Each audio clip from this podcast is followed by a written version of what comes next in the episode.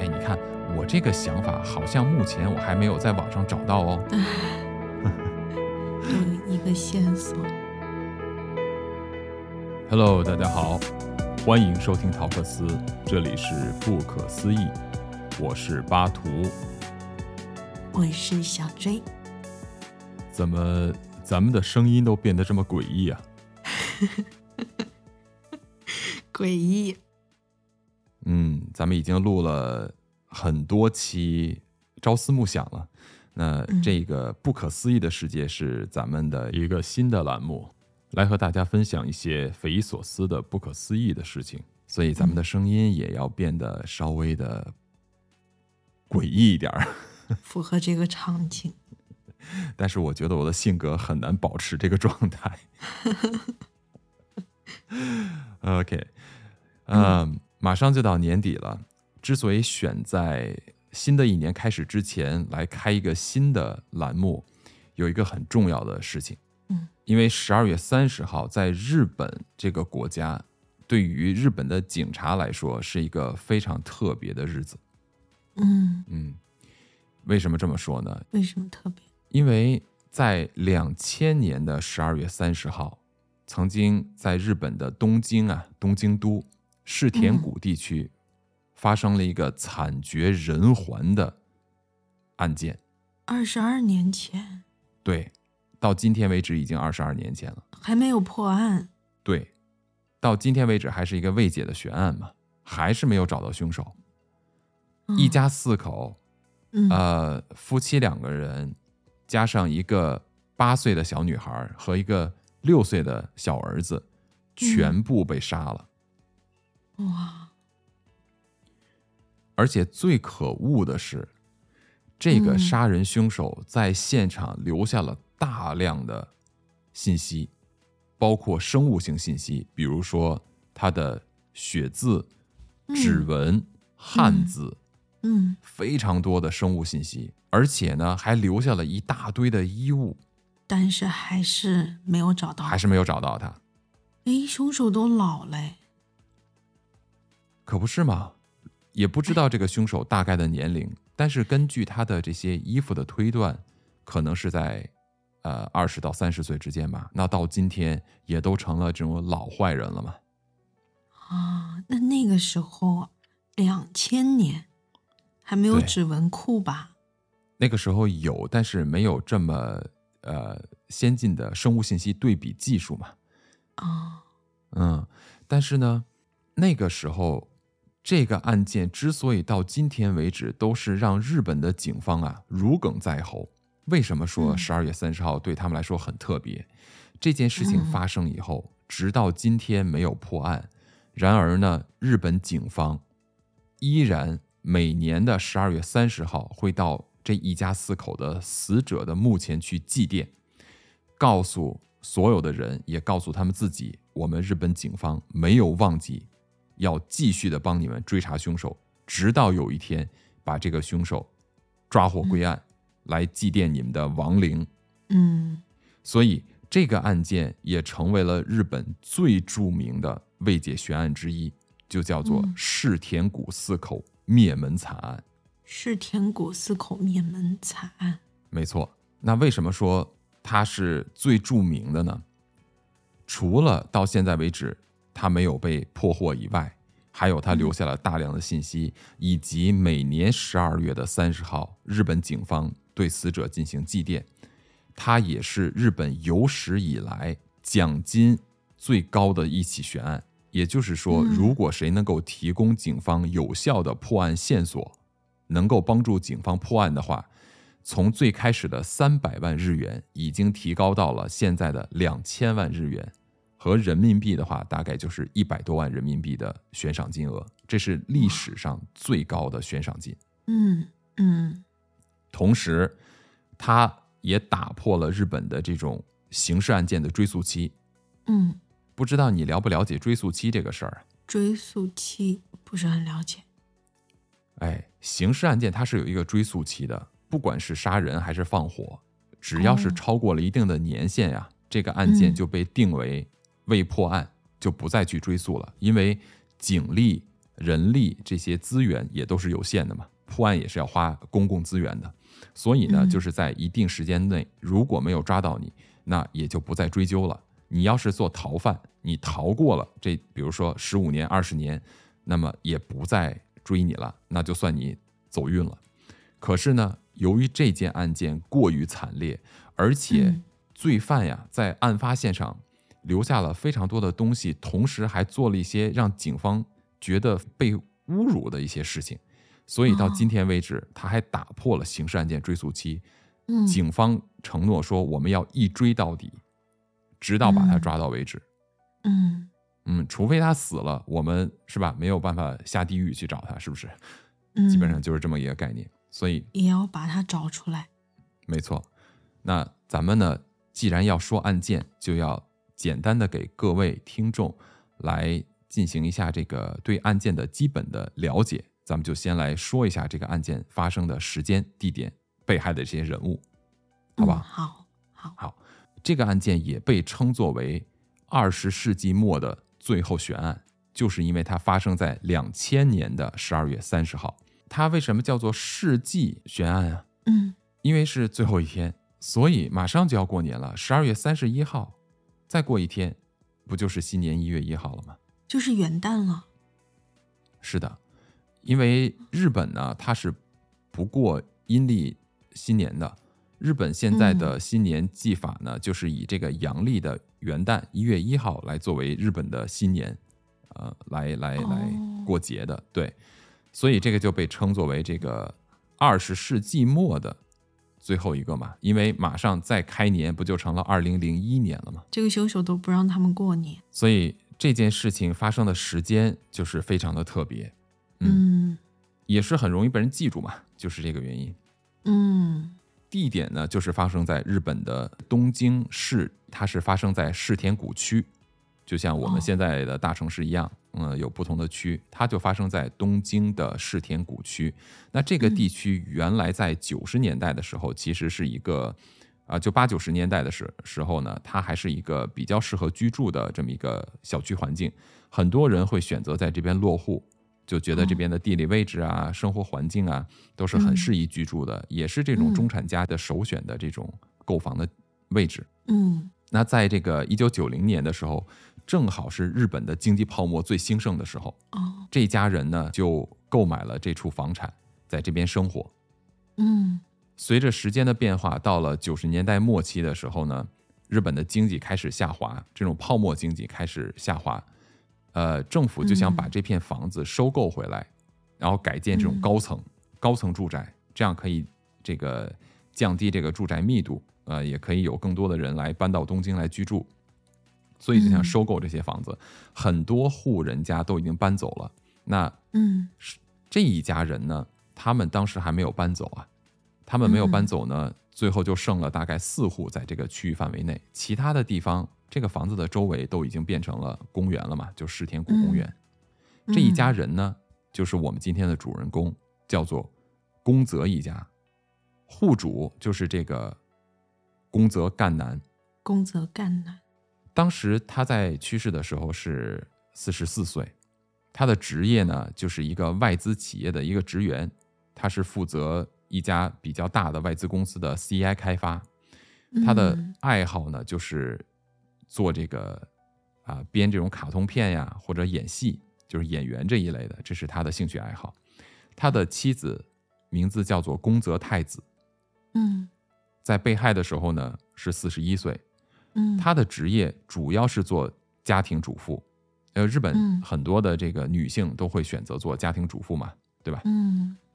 尤其在那个年代，那当时她就是家庭主妇，但是由于她和她的母亲和姐姐的关系非常好，虽然她跟她姐姐都已经嫁人了，都组建自己的家庭了，姐妹关系非常的好啊，她们还是选择呢想一起生活，所以她们的房子就买了一个比较大的连体房，相当于是2户独立的房子是连在一起的，但是中间呢互不相通，都要各自走各自的这个大门进入各自的家庭。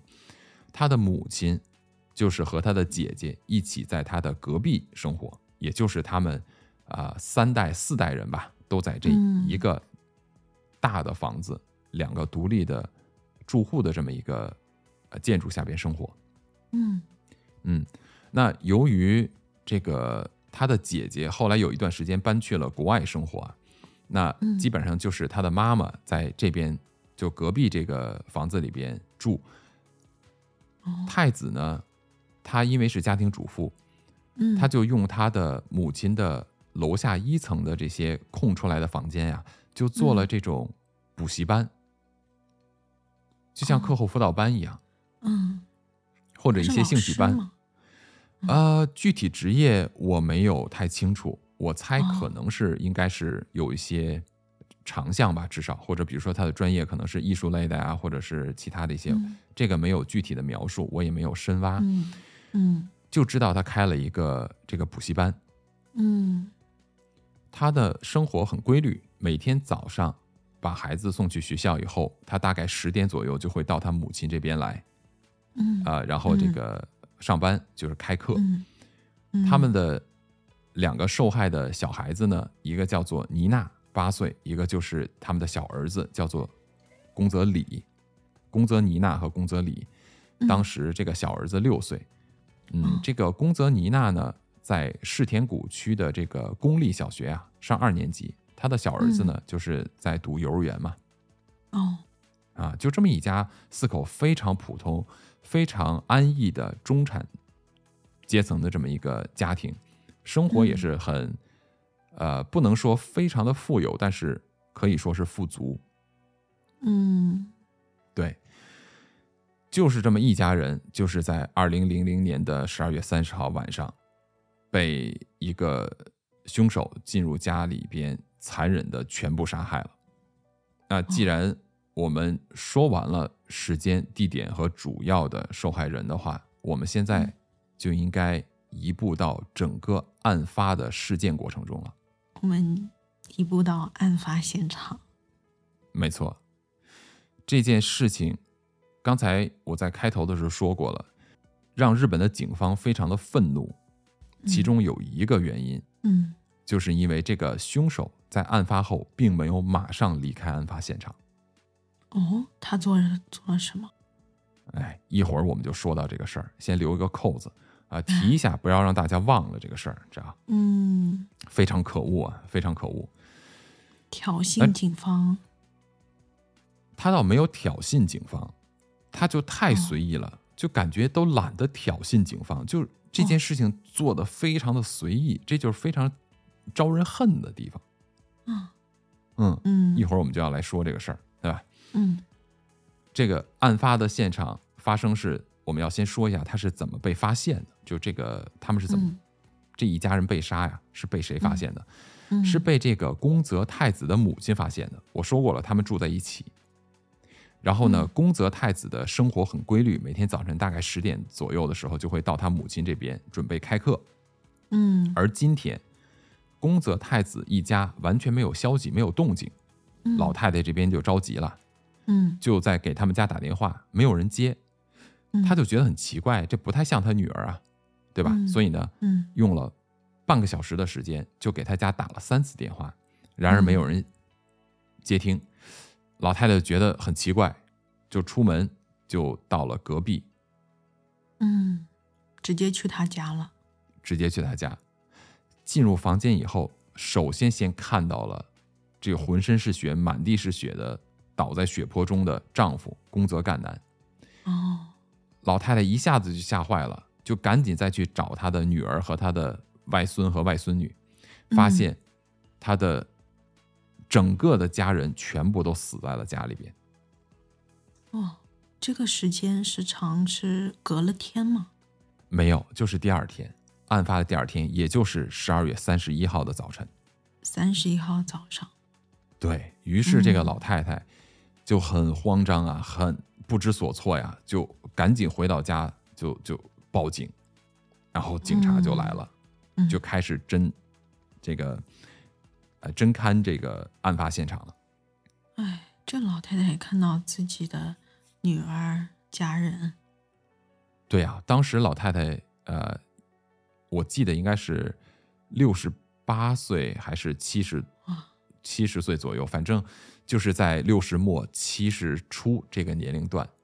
所以因为我妈妈现在也是我妈妈现在也是69、70岁这个年龄段嘛，我就可以想象，如果像这样一个岁数的人发现全家自己的孩子，尤其是第3代的孩子发生这样的惨剧，我不知道他当时的这种心情能是什么样子的。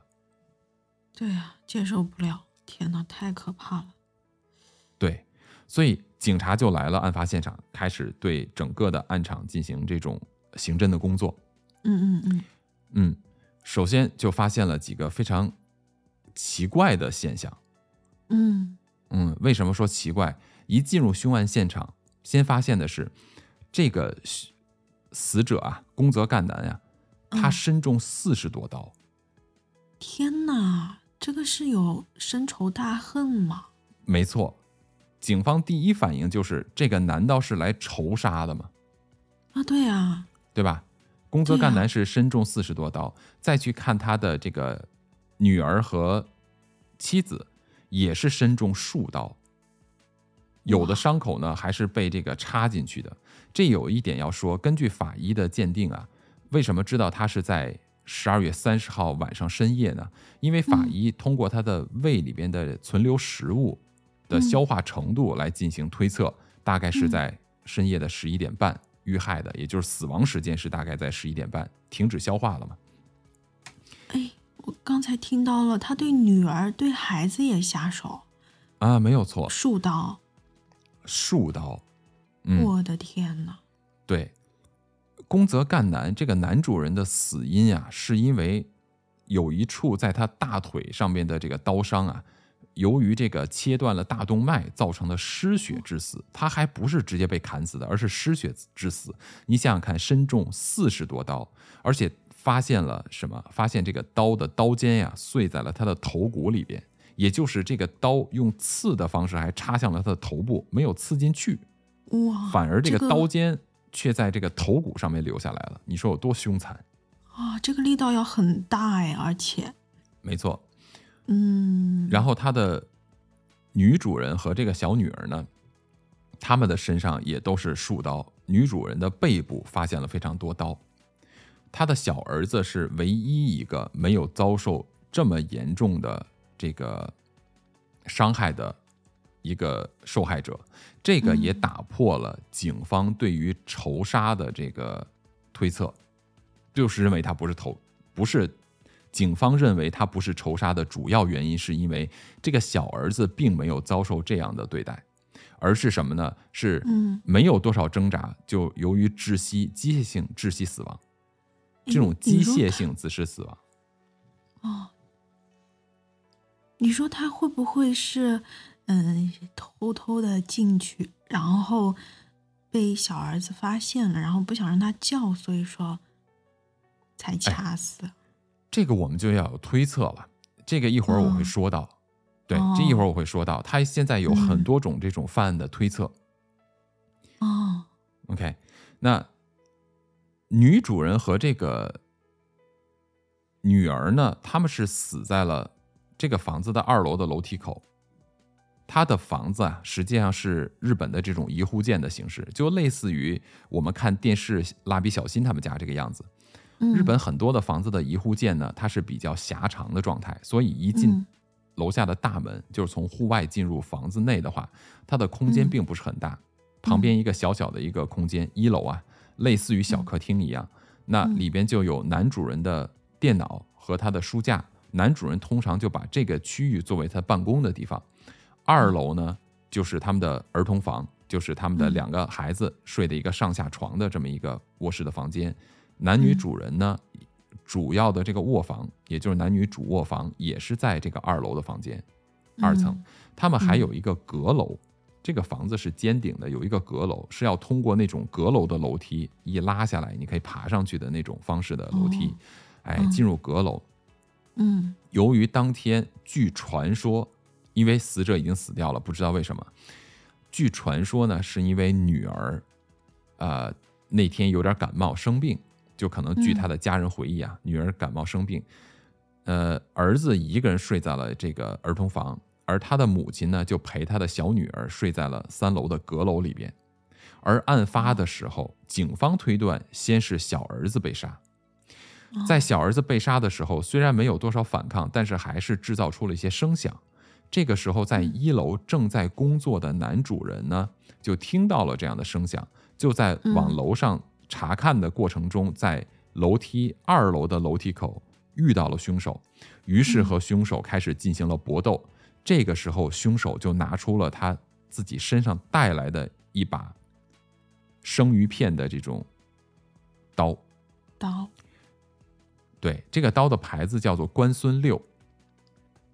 哦，这个刀呢非常普遍，也是他的这个案发现场的一个证物之一吧。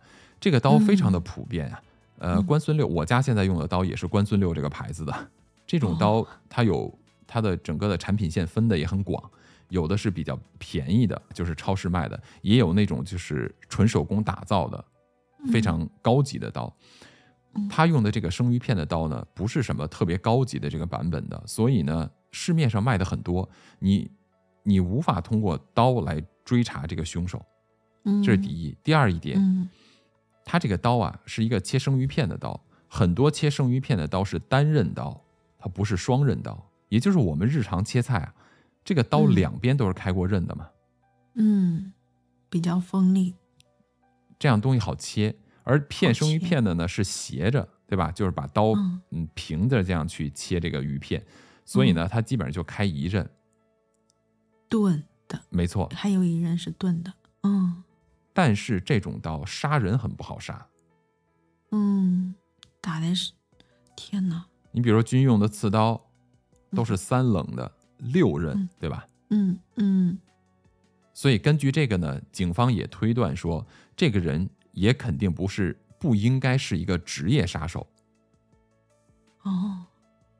因为他选的这个武器非常的拙劣嘛，造成非常大的这个就是杀人非常困难。他会不会是故意的拿这种刀去啊？因为他要作案的话，他得有准备嘛，是吧？而且如果说是深仇大恨的话，他故意拿这种刀，想让他们更痛一点。我觉得不会，因为如果是这样的话，会造成太多不必要的麻烦。对吧？如果我想泄愤的话，我想杀人泄愤，我首先要先弄死你，然后在尸体上做文章，而我不是为了跟你打斗嘛。有些人他就是为了享受那种快感，就是你痛苦的快感，所以在你身上我不好意思拿你做没有我明白你的意思，就是他希望让对方痛苦，对不对？但是这种情况他肯定不会在一个全家人都在的这个环境下选择做这个事儿啊。那对方如果要是吵醒其他人报警怎么办？是的，这种情况一般都会孤立起来嘛，然后对他进行虐杀，是不是？你别忘了，他们的房子还连着他的母亲，隔壁就是他的母亲家嘛，造成这么大的声响，这肯定不是一个就是有缜密计划的预谋的这样的凶手来干的事儿，对不对？是的。所以警方推断呢，就是先是小儿子被害，然后这个男主人上来查看的过程中遇到了凶手，所以他们才在2楼开始进行搏斗。由于这个凶手持的这把尖刀啊，刀身很长，对吧？对这个死者进行40多处的这种砍杀，最后由于这个体力不支、失血过度、伤势过重失去了一种抵抗能力。然后男主人呢，首先就死在了这个楼梯的1楼的楼梯口，也就是他们从2楼楼梯一路打到了1楼。在这个一路打，我的天，对，一路打。他这40刀都没有命中要害，显然不是个职业杀手嘛。是不是？杀人也没那么容易的，其实。对。那这个时候呢，应该是楼上的这个妻子和女儿听到了声响，然后呢，母亲呢应该就开始有反应，这个男人杀死了这个丈夫男主人以后呢，就往阁楼去，开始进行第三轮的杀戮，就是对这个女主人和她家的小女儿进行杀戮。为什么说他首先是在阁楼对这个母女两个人动手呢？是因为在阁楼上面发现了这个凶手的一个血掌印在地面上。哦，血掌印在地面上，在地面上血掌印，因为他是阁楼嘛，所以他杀死了这个男主人以后呢，他自己也受伤了，因为他用的刀啊，这也是说他不专业的原因，他选用的刀，不符合这个杀人的这个方式，所以他也会伤到自己。就这把刀不适合杀人，工具不趁手，手在地上支撑了一下，他手在地上支撑了一下，说明他也受伤了。对，因为他是阁楼嘛，他在阁楼往梯子上面爬的时候，他在最后进入阁楼的时候，他肯定用手撑一下阁楼上面的这个地板，对吧？留下了一个血手印。然后呢，妻子和女儿呢？他对妻子、女主人和这个小女儿也是进行了这种砍杀，先用刀捅，因为是小女孩身上也出现了很多这种捅刺的刀伤。哇！然后这个母亲的背部出现了几处这种捅刺的刀伤，应该就是妈妈为了护住女儿，就用身体来挡住了女儿。这个时候凶手就直接捅在了她的背部。哦，由于这个凶手和这个男主人呀，在打斗的过程中，他的刀啊变钝了，所以没有办法一次性杀死母女两个人。于是这个凶手就转身拿着刀离开了。离开了。对，他离开以后呢，母女两个人首先妈妈先在阁楼内对小女儿进行了止血，就进行了一个简单的处理。然后呢，他就带着女儿想下楼逃跑，然后打电话求救嘛。结果从三楼的阁楼下到二楼的楼梯口的时候，因为他们的这个房子的厨房也在二楼。这个凶手其实并没有离开案发现场，他转身走是干什么去了？他发现自己带的刀啊不好使了。他居然跑到他们的厨房去重新寻找一把适合干掉他们的刀。厨房菜刀，没错。于是他就在厨房又找了一把他们家自己的刀，然后在二楼遇到了这个楼梯口遇到了母女两个人，就在楼梯口又进行补刀，把这个母女杀死在了二楼的楼梯口。这是为什么他的尸体是在二楼的楼梯口被发现的。这就是整个的案发的过程的一个推测，就是先后顺序。然而让人最可疑又可气的事情远远超过就是他的行为，就是你刚才说的他还逗留，是吧？没错。这个凶手在杀死了这一家四口以后，他并没有离开凶案现场，完全没有逃跑。我们首先说一下他杀完人以后他干了什么。根据警察的勘测发现，由于推测了这个死亡时间是在11点半，全家死亡以后嘛，对不对？然后就发现他这个男主人的电脑啊，大概是在12点零几分的时候被使用过。也就是说，这个凶手杀完人以后，居然还去用了人家的电脑上网。他要找资料吗？据传说他好像是上网想订某一个票，没有交易成功，他就放弃了。对。然后电脑的记录呢，在第二天的早晨也被使用过一次，但是2010几年的时候，好像重新就是公布的这个案件的进展，发现说当时这个被使用应该是电脑错误，而不是说凶手使用。也就是说，凶手没有待那么久。但是这个凶手杀完人以后，居然还可以悠哉悠哉的吃了人家冰箱里4盒冰激凌，还喝了乌龙茶。4盒冰淇淋？哎，对，4盒冰激凌和乌龙茶。我的天！他需要冷静一下，是吧？所以啊，对啊，当时是冬天。为什么知道是冬天？因为呢，他的这个着装我们就要说到他留下的这些证物。这个人居然留下了一双鞋、一条裤子、一件内衬的 T 恤衫，就是长袖 T 恤，一件外套、一条围巾、帽子和手套。所以，对吧？这是冬天，12月30号嘛，很冷的东京。他为什么会留下这些东西啊？不光是留下这些东西，他的衣物是整整齐齐叠放在2楼的沙发上的。啊，是他有这个习惯去叠好吗？很奇怪啊，谁会无意中进来杀人，先把衣服脱干净了叠起来？为什么他不是穿着这些衣服作案的？因为上边没有沾染任何的血迹。哦，没有血迹啊？完全没有。他还留下了一个腰包，腰包里面还有一瓶香水，还有2条这个方巾。对，其中一个方巾呢，看起来应该就是他是为了绑这个就是生鱼片的刀，因为生鱼片的刀不是这种圆的木质结构嘛，所以可能是他觉得比较滑，所以他有一块方巾绑起来啊，就是为了防滑用的，所以他是有准备的。哎，你说会不会是熟悉的人啊？也有这个说法。为什么？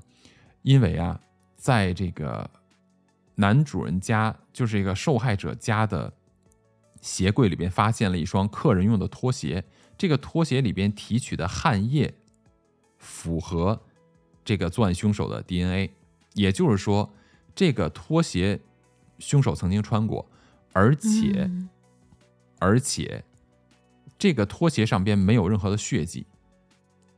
哦，就是说凶手要么就是以前来过他们家，要么就是来了他们家以后脱了鞋做的案。就很奇怪，对不对？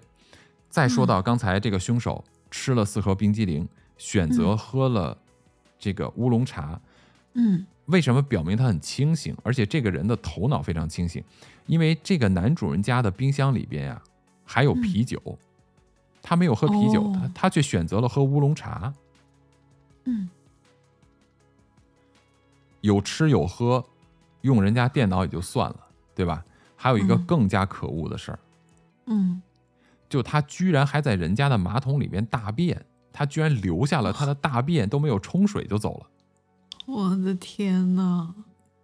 你说气人不气人？没有，不然他要冲走了，谁知道他在里面大便过？哇，这是故意的吗？就很气人，对不对？嗯，是的。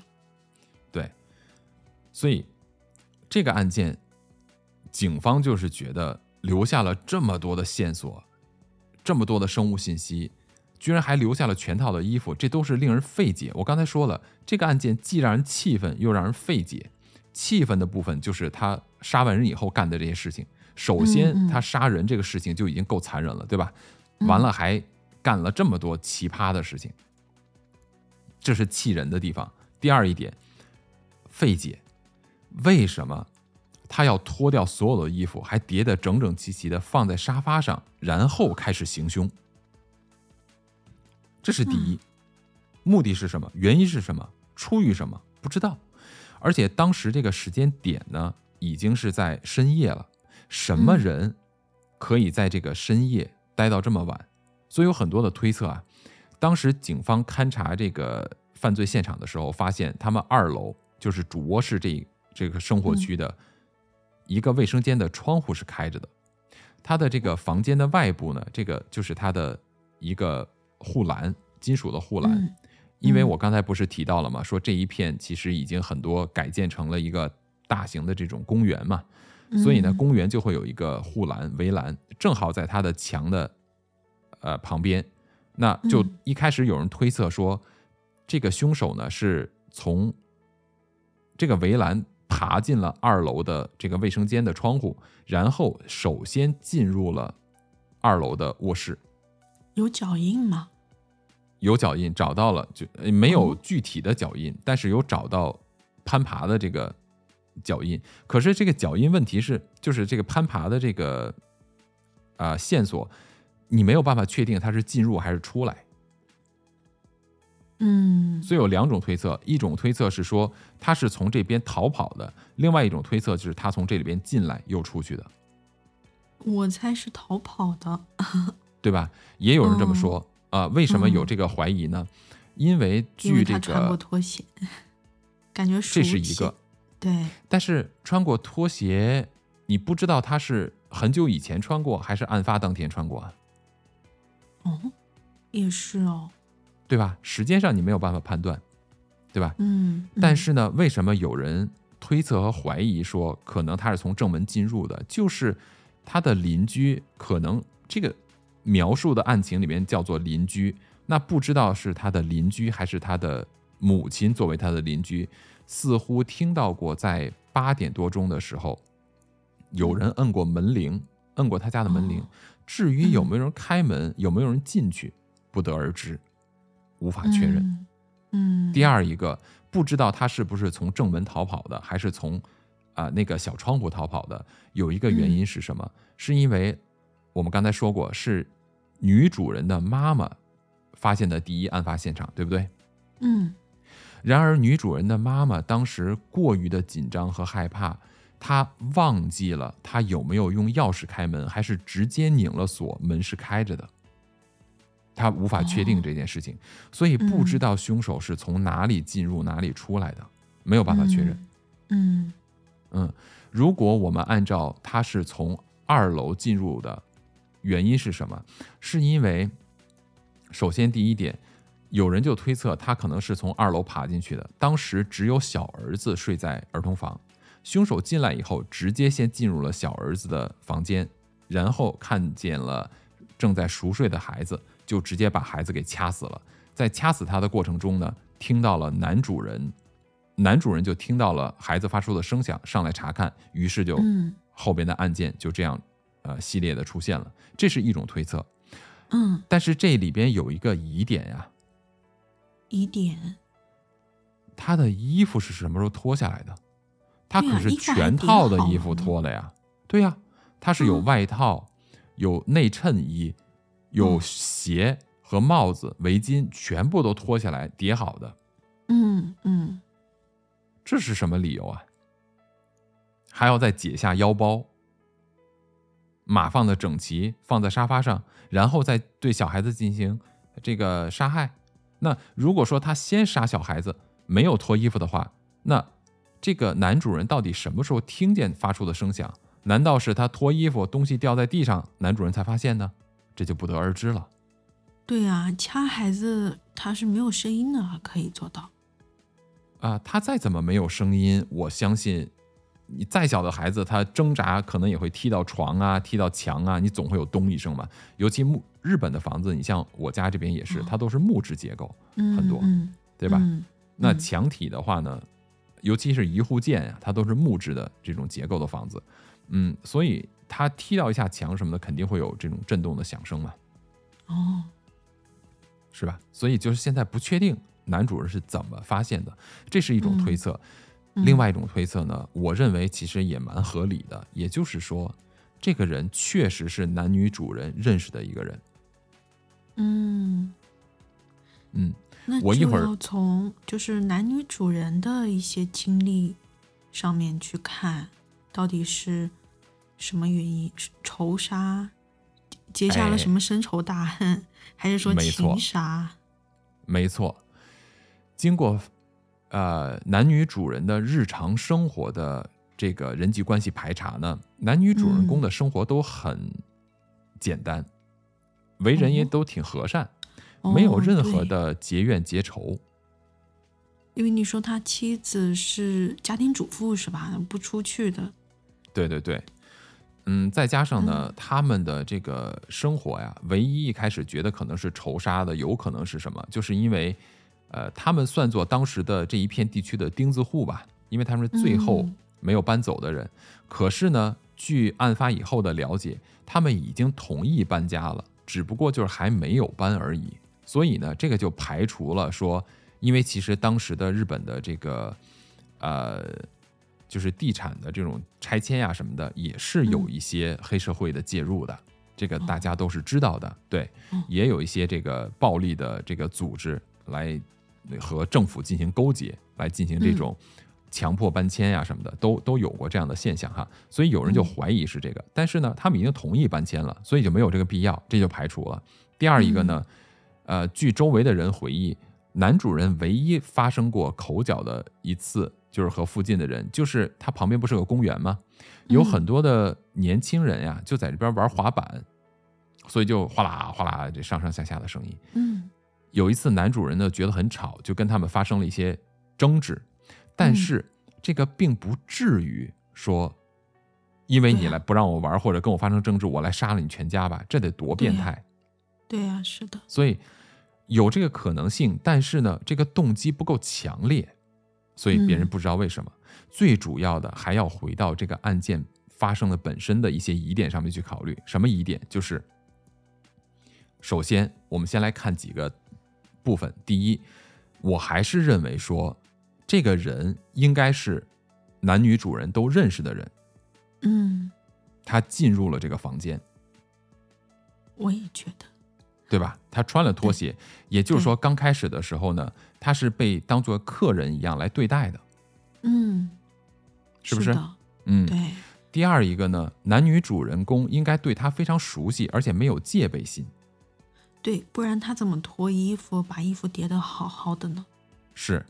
第三，我在想，为什么女主人到阁楼上面去和她的女儿睡？有没有这么一种可能，这个人原本就是要在她家过夜的，所以女眷们到阁楼上去睡。你看，儿子是个男孩子，那很有可能就是这个人本来安排在和他的儿子一起睡，或者她的丈夫和她一起睡，对吧？比如说你的男朋友或者老公要来一位男性的单身男性的朋友，你为了避嫌或者为了觉得有一些不方便，你应该也会躲得远一点嘛，对不对？嗯，对。所以我猜想有没有这种可能，就是这个人本来就是他们夫妻两个都认识的，而且是决定要在这边过夜的，所以母亲才带着女儿到阁楼上面去睡觉了。嗯，对吧？然后对。哎，你看我这个想法好像目前我还没有在网上找到哦。哎，有一个线索。当然可能是我没有看全吧。这么多聪明人肯定想到了，我开玩笑的。那接下来呢，就是发现一个什么问题，就是他可能就是在这个时候，男主人还在楼下继续工作的时候啊，就没有管他嘛。那他可能就脱了衣服，好像要睡觉一样，要去洗澡睡觉，所以准备睡觉。这个时候他就起了杀心。也许根据你看他准备的刀具啊，应该他就是带有杀了他们的目的来的。嗯，对，因为他自己带了凶器。没错。对。那接下来呢，我们就要把这个案件啊，从他留下的一些物证上面入手，再结合这个男女主人公的生活经历，再来找一些相关的联系和线索。嗯，对吧？我们看他留下的这些物证啊，除了这把作案的刀具以外，是很普遍啊，到处都能找得到。第二一个是什么？他所有带的这些衣服、帽子、围巾这些东西啊，全部都是非常普遍的牌子，日本本地的牌子比较多。你像有这个优衣库啊，有这个无印良品啊，就非常普遍的这些牌子，大众消费品，你没有办法从销售的这个角度反向的去追查它。但是有一个特点，经过警方的检验啊，日本所有的水源都是软水，日本的水质是全世界第一的，全部都是软水水质。然而这个衣服经过检验以后呢，它是接受过硬水的洗涤的，它的纤维能够分别的出来。那么它可能不是在日本吗？至少说他出过国，出过国哦。哎，然后他的腰包里边呢，也发现了一些沙粒。经过检验，这个沙粒来自于美国的加州的海滩。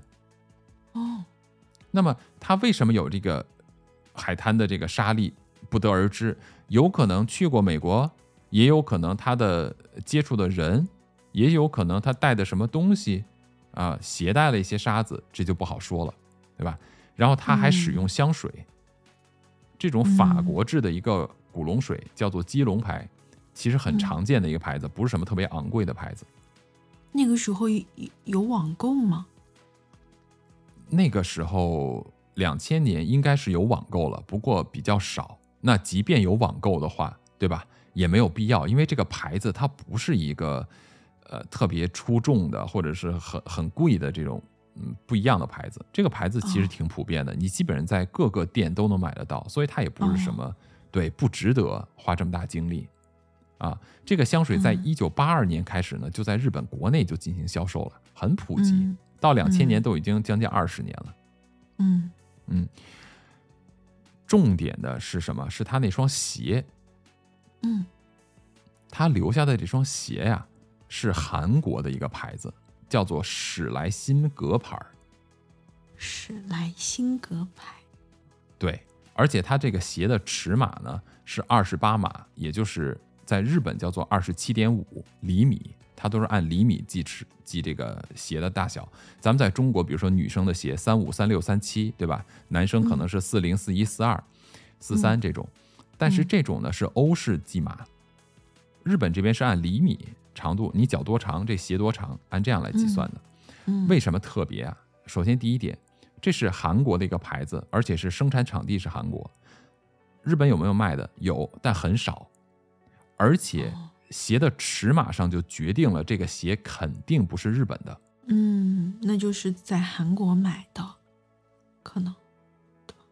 我要说清楚为什么，这点很重要，因为啊。日本的鞋的尺码通常情况下最大就是卖到，我要没有记错的话应该是27码。也就是说日本，你比如我吧，我要是没记错的话，我的脚应该就是27.5，所以我在日本非常难买到鞋，绝大部分的型号和牌子都没有我的号。我就现在有网购了嘛，我就必须要到它的官方网站上去订，然后寄到某一个零售店我去取才行。就是它的现场是不库存这个型号的，日本人的脚比较小，可能是对它这双鞋呢，日本首先第一点，当时追查出来好像在韩国总共才生产了4530双，在日本呢大概只卖4000块钱左右，4000日元，大概人民币现在可能200多，不贵。同时呢这个鞋日本没有这个尺码，只有韩国有。那么也就是说，很有可能这个鞋啊，它又不是什么，比如说限量版或者特别火的大牌子，像什么椰子那种鞋是吧？不是，所以没有必要说我专门出国或者代购，这种没有必要，很普通。那很有可能就是什么？就是这个人就是从韩国买的这个鞋，那么这个案犯就跟韩国产生了一定的联系。接下来我们再回到这个案件，警方找到了生物信息，根据后来的 DNA 的这个 DNA 技术的这个检验啊，分辨以后说这个人呢，他的 DNA 里边有这个南欧血统。对，混血，我们都是混血了，就你现在去查 DNA 的话，你也是混血。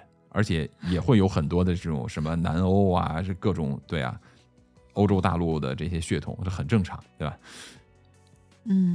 所以他呢，这种血统呢，有一个比例，就是什么比例？就是在日本分布的这种类型基因的人口比例，在韩国呢，可能占的比较多，具体数字我不记得了，似乎应该是1/5。总之呢，就是。这个比例呢，在日本的分布的比例，日本人只占这种基因的非常小的部分，其次是中国人占比比较多，有这样血统的。这种血统最多的人是哪里的？是韩国人。哎，你看有没有联系？韩国人具有这样的 DNA 特征的人口比较多，然后这双鞋又是韩国的牌子。同时呢，又是在韩国购买的，基本可以确定是在韩国购买的，很有可能是韩国的。没错，没错，很有可能是个韩国人在日本犯案。那么，为什么这个韩国人或者跟韩国有关系的人会跑到日本，还可以这么轻易的进入他的家，还可以在他的家过夜？这是什么原因啊？他肯定对日本还是很熟悉的，他肯定在日本生活过一段时间，这个不得而知。那我们其实更多的应该去寻找的是他跟这个日本家庭有什么关系，跟这个夫妻两个人有什么关系，那么这个夫妻两个人又跟韩国有什么关系？嗯，对，对吧？嗯，这么一找就发现了一个问题，这个男主人公啊曾经患有抑郁症。哦，哎，然后呢他在年轻的时候啊就加入了一个类似于对抗抑郁症的这样的一个组织，后来被认定为是一个类似于邪教组织的这么一个组织。邪教？没错。他跟女主人呢还就是在这个组织里面认识的，也就是说这个男女主人公曾经都在这同一个组织里边。那个女主人也有心理方面的问题吗？不一定，就是他加入某一个组织不一定是因为这个组织帮助专门帮助心理问题的人的，他有可能比如说我有抑郁症，然后我想寻求一些精神上的支持之类的，我就加入了某一个组织，对吧？那凶手呢？不知道啊。所以问题就在这儿啊，就是男女主人公曾经都加入过这个组织，而且他们也是在这个组织相识的，后来就恋爱结婚生孩子组建家庭，对吧？问题就在这儿，这个组织是一个韩国组织。哦，和凶手有关系吗？不知道啊，对吧？就你提的问题就是，如果知道了，不就破了这个案子了吗？对。就咱们都不知道这些事情。现在就是说，唯一现在能够找到这种关联性的，有可能的就是因为他们在人际交往中、日常生活中没有这个关系，但是这两个人呢，相恋结婚以后就脱离这个组织很久了，他们也很少会提及这个组织。在我看来啊，他们应该跟这个组织曾经是发生过一些不太愉快的事情。第二呢，就是他们可能是想脱离这个组织。第三呢，就是他们可能并不是有足够的勇气，或者说有什么千丝万缕的联系，他们无法完完全全脱离这个组织。这个就是为什么当组织派人来的时候，他们还是要接待。这是为什么这个人可以到他家来住，来过夜。这是一种推测。我觉得还有一点可以证明是什么？当这个案件发生以后呢，警方在调查周边的线索的时候啊，就是在这个案发现场的这家人的附近的一个电车站，就我们说的这个轨道交通嘛，电车站，曾经呢就有一个女士就看到说，在深夜的时候有一个人穿的衣服很奇怪，她说她对她的印象很深的原因是因为12月30号东京这么冷的天，而她穿的非常的单薄，她只穿了一个非常单薄的一个夹克，而并没有穿那个比如说棉服之类的。而这个夹克呢，凶手很有可能就是凶手。原因是因为什么？因为对于这个目击者呀，对夹克的描述非常像这个男主人丢失的一件夹克，也就是在他的房间里面没有找到这件夹克。这是可能是由于他的家人来，就是案发以后啊，可能整理衣物啊，给警方提供更多的线索，说，他还有一件什么什么夹克，现在不见了。因为凶手把他的衣服都留在家里了嘛，所以呢，也有可能是凶手杀完人以后，由于慌张就赶紧，也不慌张啊。可是他出门的时候，你想很奇怪，对不对？他又吃冰激凌，又大便，又玩电脑，他怎么会慌张呢？最开始也有人推测说他是不是这个，比如说因财起意啊，谋财害命啊，对吧？那不会砍那么多刀吧？最关键的是因财起意，为什么家里边的财物基本上没有丢失？我记得好像是只丢失了1-2万日元吧，就和人民币可能也就1800块人民币，没有多少。当时这个经济泡沫的时候是吧？不太景气，凶手也缺钱吧？对啊，我就接下来就想说这个事儿嘛。在那个男主人的办公区那个电脑旁边不是有他的一个书架吗？那个书架里边放着6万日元的现金，他都没有翻，没有翻啊，没有翻呢。哦，可是你看，他却把这个小孩子的课本啊、学习资料啊，一大堆学习资料就散乱的丢弃在了卫生间的浴缸里面。我觉得这个就很搞笑，好奇怪。我最开始有这么一个想法，我就想说会不会是他大便的时候无聊就把小孩的书搬过来看，也许他的文化程度不高之类的。那他为什么要散落在地上？就是照我们正常想法的话，就是马桶坐在上面，旁边是浴缸吧，我一边看一边就丢在浴缸里了，完了我就走了，对不对？哦，但是日本的马桶和浴缸是分开的，浴室是浴室，马桶间是马桶间，独立的两个房间，就像你看蜡笔小新一样。有一个小小的屋子，专门里边放了一个马桶。日本的房子都是这样的结构，对吧？就我现在家里边也是这样的，所以它不可能是在大便闲的没事干的时候，然后在那边看书，然后丢弃在那边，一定是他专门搬去，然后丢弃在里边，不知道为什么，到现在也不知道。我估计这应该也是一个不得而知的事情，如果不找到凶手，我猜应该永远都不会解开这个谜团。对，他也不是为了财，对，也不是为了色，也不是为了这种报复性杀人，更不是情杀了。不是因为情吗？不是因为情杀？情杀现在不知道。那如果是情杀的话，我觉得看不到相关的线索。如果是情杀的话，为什么男主人公允许他来呀？似乎还要在他家里面过夜呀。对吧？对啊。那男主人和女主人结婚都这么多年了，孩子都这么大了，如果他是情杀的话，那他总得有点理由吧？那男主人首先应该更加排斥这个人啊，应该不会说是更欢迎他，对吧？那除非是什么，就是这个对死者有点不恭敬了，我觉得就简单的随便的去延展一下，但是我觉得可能性不大。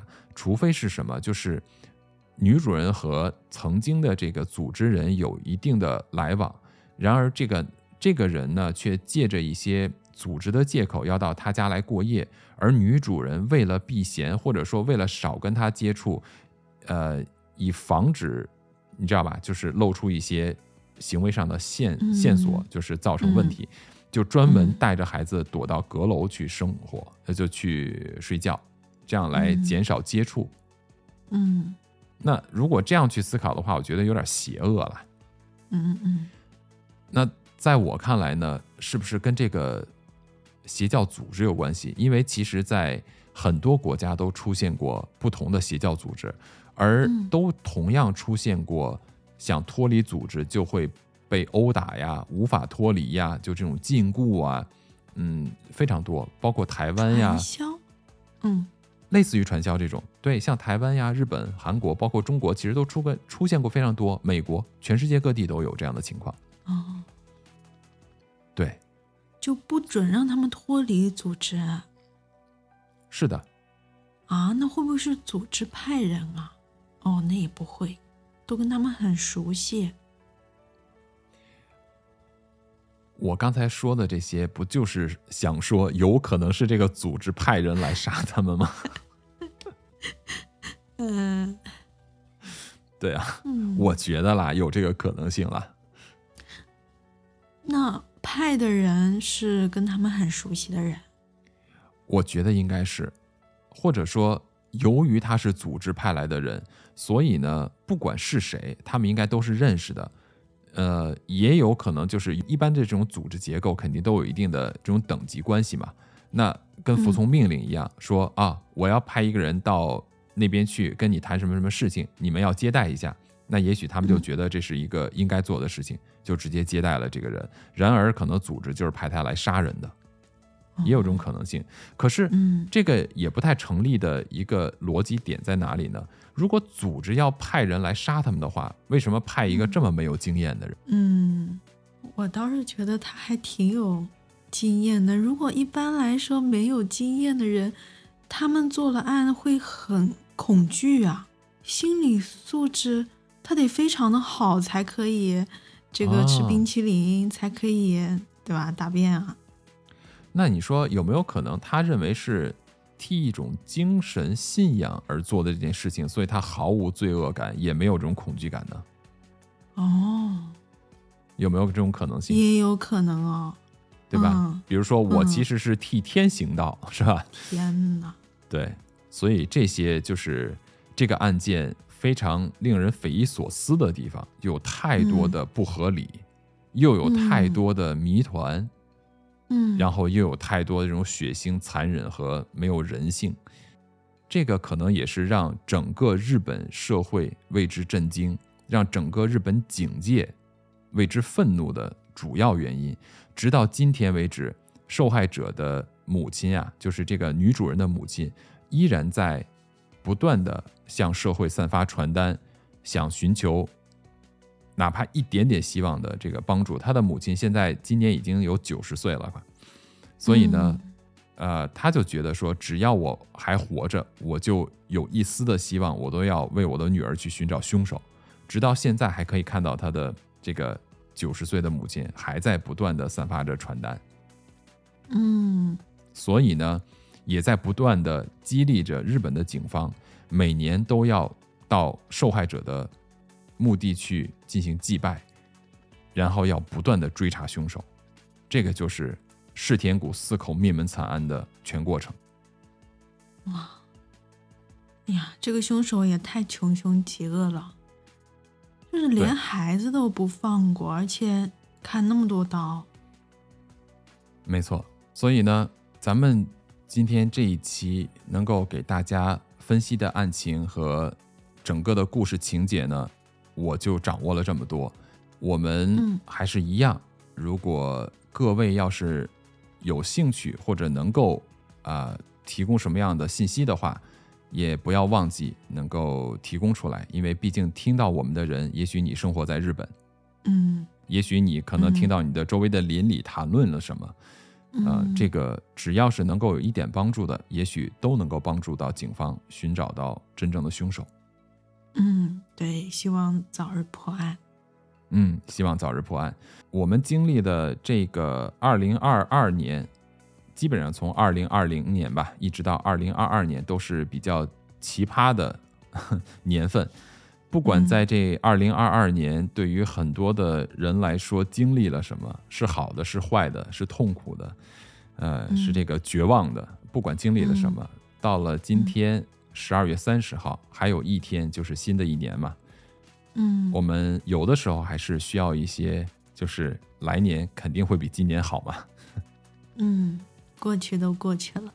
对，所以在这儿呢，咱们陶克斯、巴图和小追，也预祝大家在新的一年身体健康，事事如意。提前跟各位说一下，新年快乐，元旦快乐，新年快乐。感谢收听陶克斯，希望在新的一年还会有你们一起陪我们不断的进步，不断的学习，不断的聊天。让我们在下一期再见，拜拜。下期再见，拜拜。